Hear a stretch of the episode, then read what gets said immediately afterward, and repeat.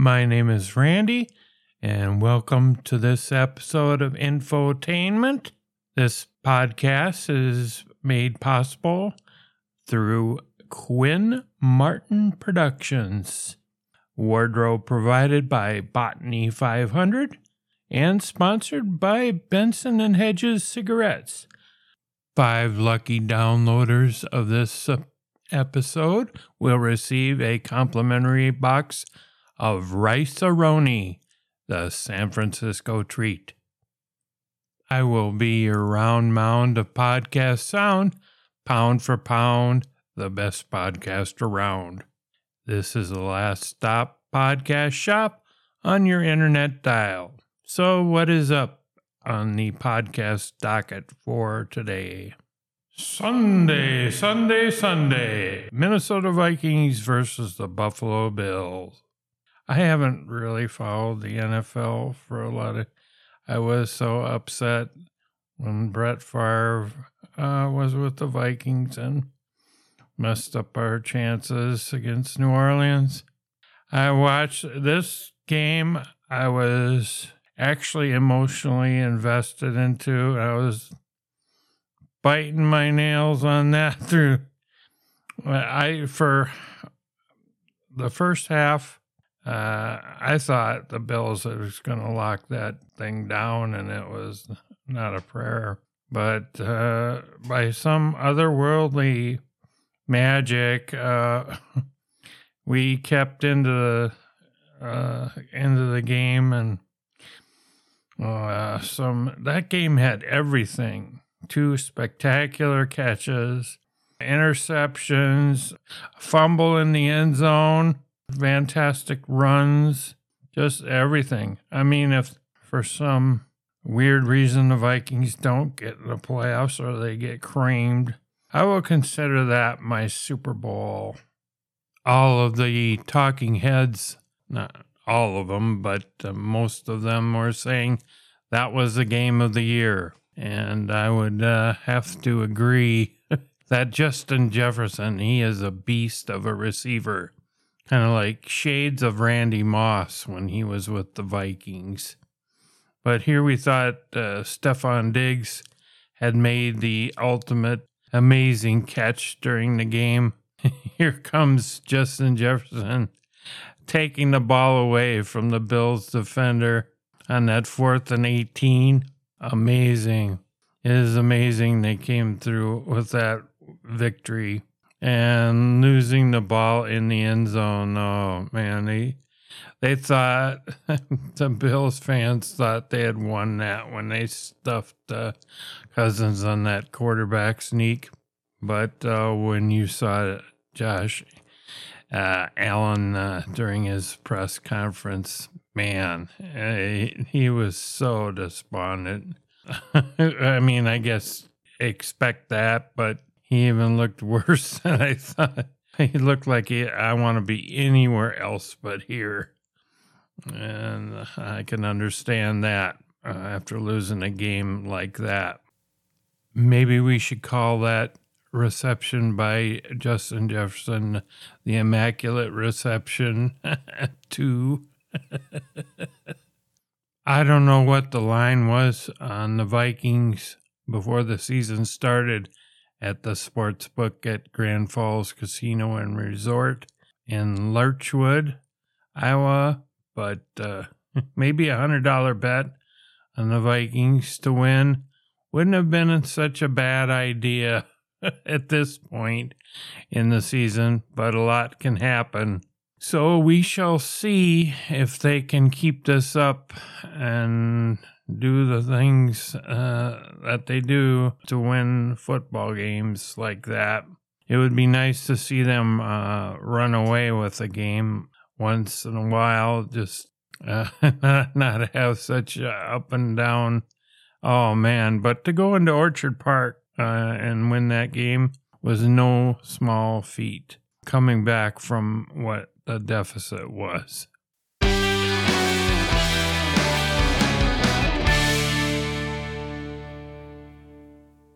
I want to switch gears here a little bit and talk about the TV sitcom Friends for the fans of Chandler Bing and talk about Matthew Perry's book, Friends, Lovers, and the Big Terrible Thing.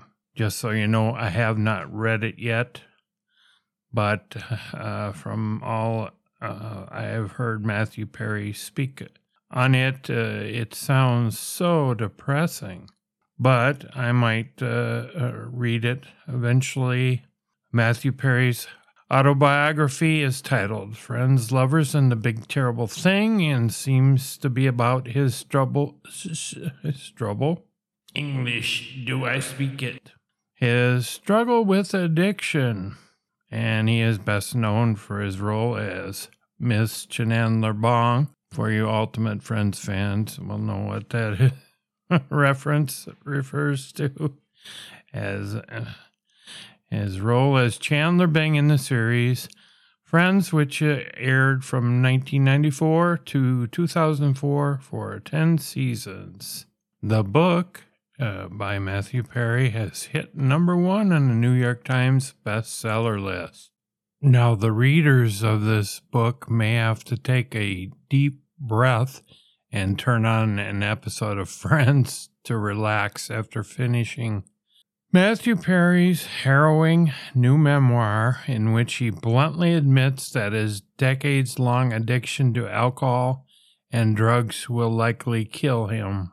Oh, that's uh, a little, uh, some positive thinking there, but yeah, it might. the actor best known as the wisecracking Chandler Bing from the 90s juggernaut sitcom takes fans to hell with him as he recounts the moments he nearly died and was consuming 55 Vicodin tablets and a quart of vodka just to make it through the day. Well, this kind of, I don't know when he had his wave runner accident. 55 Vicodin tablets just to make it through. Well, how could you make through the day with? Well, I mean, if you honestly had some pain, uh, how many of those do you need?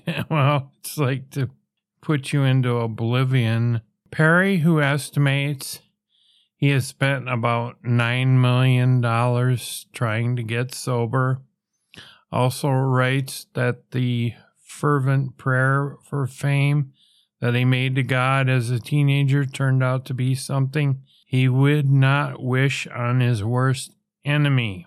Fervent prayer. Well, he got it answered, uh, being on Friends, but, uh, you know, that lifestyle puts you in its clutches for some really uh, nasty uh, habits toward the end of his uh, book, uh, which is out. Perry 53 writes of his addiction not only do I have the disease, but I also have it bad. I have it as bad as you can have it. In fact, it's back to the wall time all the time. It's going to kill me. Oof. Robert Downey Jr. is talking about his own addictions, once said, It's like I have a gun in my mouth with my finger on the trigger and I like the taste of the metal. I got it. I understood that. Even on good days when I'm sober and I'm looking forward, it's still with me all the time. There's still a gun. Fortunately, I guess there's not enough opiates in the world to make me high anymore. The actor who seemed to struggle to speak during the filming of the 2021 Friends reunion reveals he has had 14 surgeries. I think they were stomach surgeries mainly. Nearly died several times. On one occasion, his heart stopped beating for five minutes. I don't know. I wonder if he explains what he saw during those five minutes. Uh, technically dead and now has the bowels of a man in his 90s. Mm. After for being forced to wear a colostomy bag for a year. Oof. The star who declined to tell People magazine whether he's sober is now on Suboxone, uh, Suboxone, a drug that treats opioid withdrawal for the rest of his life. But Perry writes the drug has affected his ability to experience joy, leaving him always a little bummed. And he has said that uh, at the end, when they filmed the last episode of Friends, he felt nothing really at the end of it. Uh, some doctors tell me I'm not technically sober while I'm still on it. It's very difficult to get all the way off it either way, which is ironic because it's a drug used to get off other drugs, he writes. It's very odd to live in a world where if you died, it would shock people, but surprise no one. The book starts back in 2019 as Perry finds himself physically battling rehab staff who think he's lying about being in pain before ER doctors finally discover that opioids have made him so constipated his colon has burst. Oh, I was so full of sh- uh, so full of shit, it almost killed me, he writes. While in a coma, doctors told his family members he had a 2% chance of survival. It's uh, the idea of having a colostomy bag for life that has kept me off opiates, Perry admits, alongside the fact that the pills simply don't work for me anymore. Even on 1800 milligrams a day, he can no longer get high. If someone came into my house right now and said, Here's a 100 milligrams of oxy, I'd say it's not enough. Some of the saddest moments of the book are the description of his many failed bids to find love. Perry proposed while high to a longtime girlfriend at a Swiss rehab in 2020. Hmm. Now, I wonder if he was at, uh, oh, what is it called? I can't think, but um, I guess if you go to rehab in California, that's where you kind of know you're not gonna not gonna get off it totally. But if you come to Minnesota to that rehab facility up north, that's when you know you're a little more serious about cleaning up. It has a similar name to a golf course, but I can't think of it. Although he does not name her, his ex fiancee is literary manager Molly Hurwitz. After Perry broke up with Julia Roberts, believing he wasn't uh, good enough for her, she looked shocked. I bought, oh, well, I guess this is the one he proposed to. Uh, I bought her a ring because I was desperate that she would leave me. I didn't want to be this injured and alone during COVID. COVID? COVID, he confesses. I was high on 1800 milligrams of hydrocodone when I asked her to marry me, and she knew it too, and she said yes.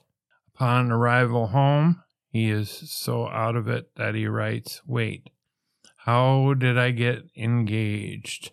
Ended in 2021. In the book, he also rattles through a string of doomed romances, including one with Julia Roberts, whom he dumped, writing, I can't begin to describe the look of confusion on her face. I was not enough. I could never be enough. I was broken, bent, unlovable. So instead of facing the inevitable agony of losing her, I broke up with this beautiful and brilliant Julia Roberts. Later, he would watch her win Best Actress for Erin Brockovich in 2001 while in rehab. Oh, so sad. Years before they were cast in Friends, Perry asked out his pal, oh, years before, Jennifer Aniston, but she turned him down. Hmm. He writes that he always harbored a crush on her. I wonder if she knew then. Well, he was uh, addicted. He always harbored a crush on her. Mm, fairly early in the making of Friends, I realized that I was still crushing uh, badly on Jennifer Aniston. Our hellos and goodbyes became awkward. Awkward? Oh man, I gotta I gotta get some sleep or something. Awkward. And then I'd ask myself, how long can I look at her? Is three seconds too long? It was actually Aniston who came to his trailer to intervene as his addiction spiraled, saying the cast could smell booze on him. Perry had a similar crush at 19 on his Sydney co star Valerie Bertinelli. Hmm, Sydney. I don't remember that one. That led to the two making out while her then husband, oh, I didn't know this one. Uh, Eddie Van Halen was allegedly passed out drunk a few feet away. Oh, Valerie, Valerie, Valerie. Wow. Very, you're great for doing. Where's my sound effects when I need them? The actor also writes about making out with Gwyneth Paltrow uh, when uh, Brad Pitt was passed out during. No, no, no. I'm just kidding about that one. Uh, inside a broom closet at a party before they both found fame. And then uh, there is a time he was set up with Cameron Diaz, but she was entirely unenthused. Cameron got almost instantly stoned. It was clear that she wasn't interested in me at all. Oh. Adding injury to insult, he writes, she accidentally punched him in the face. Uh, accidentally. Uh, Perry also shares an account of a lost love that still hurts. An actress he met on a film set in 1999. He notes that she made it clear that my drinking was a problem. Although he does not name the woman, Perry starred alongside Neve Campbell in 1999's Three to Tango. He chalks up at least some of his problems with women uh, to his difficult relationship with his mother, Suzanne Perry, who was former Canadian Prime Minister's uh, Pierre Trudeau's press aide and is now married to Dateline host Keith Morrison. Perry also describes how he beat up current Canadian Prime Minister Justin Trudeau when they were kids. Oh, I'm sure Justin uh, uh, really enjoys uh, hearing about that one when he did. Although, um, through this book, Although Perry insists that he was never high while filming Friends, he says he would often be sick or hungover, like the time he passed out on the Central Park uh, couch, and uh, co star Matt LeBlanc had to nudge him awake to say his line. Mm, season 9 was the only year he was completely sober he writes, and the only year he was nominated for an Emmy. Perry points out you can tell what he was using throughout the Friends seasons. Didn't he uh, mix it up with uh, Yasmine Bleeth way back when during her Baywatch days? I think I remember reading that somewhere. You can track the trajectory for my addiction if you gauge my weight from season to season, the actor writes. Yeah, I know during the, when he proposed to Courteney Cox, Monica Geller, and he had gained a little weight there. When I'm carrying weight, it's alcohol. When I'm skinny, it's pills. When I have a goatee, it's lots of pills. Well, I remember that very early on, uh, the very early episodes. He dropped 10 pounds of alcohol fat between the pilot and the first episode and writes that his weight fluctuated between 128 and 225 pounds during the run of the show. A jet ski accident on the set of the movie Fools Rush In uh, led to his dependency on pain pills. By the end of season three of Friends, he was spending most of his free time trying to obtain Vicodin. Yeah, I did hear one porn star say she would she uh, provided some for him, which he was kind of insulted by that he would uh, automatically assume that a porn star would have a direct link for Vicodin. Uh, as many as 55 pills a day. Sometimes he writes he'd go to open houses just to steal some from medicine cabinets. Uh, that is totally. Oh, I want to buy this house. You just go to the open house. You just know these people are going to have uh, Vicodin. Uh, hmm, that's just bizarre. Around March 2001, while filming the movie Serving Sara with Elizabeth Hurley, in 2002, he was on methadone, Xanax, and cocaine, and drinking a full quart of vodka a day. Ooh. He showed up to film one scene only to realize it had been shot a few days earlier. He shut down the film's production and postponed his friend scenes so he could go to a, a Marina Del Rey detox center the movie's producer later billed him $650,000 for the breach. In rehab, once again, around November 2020, the actor's heart stopped for five minutes after doctors administered a propofol that interacted with the hydrocodone in his system. Paramedics saved Perry's life with CPR but broke eight ribs in the process. Oh my God. I bruised my ribs. And I thought uh, one time uh, falling in the shower and hitting the lip of the shower.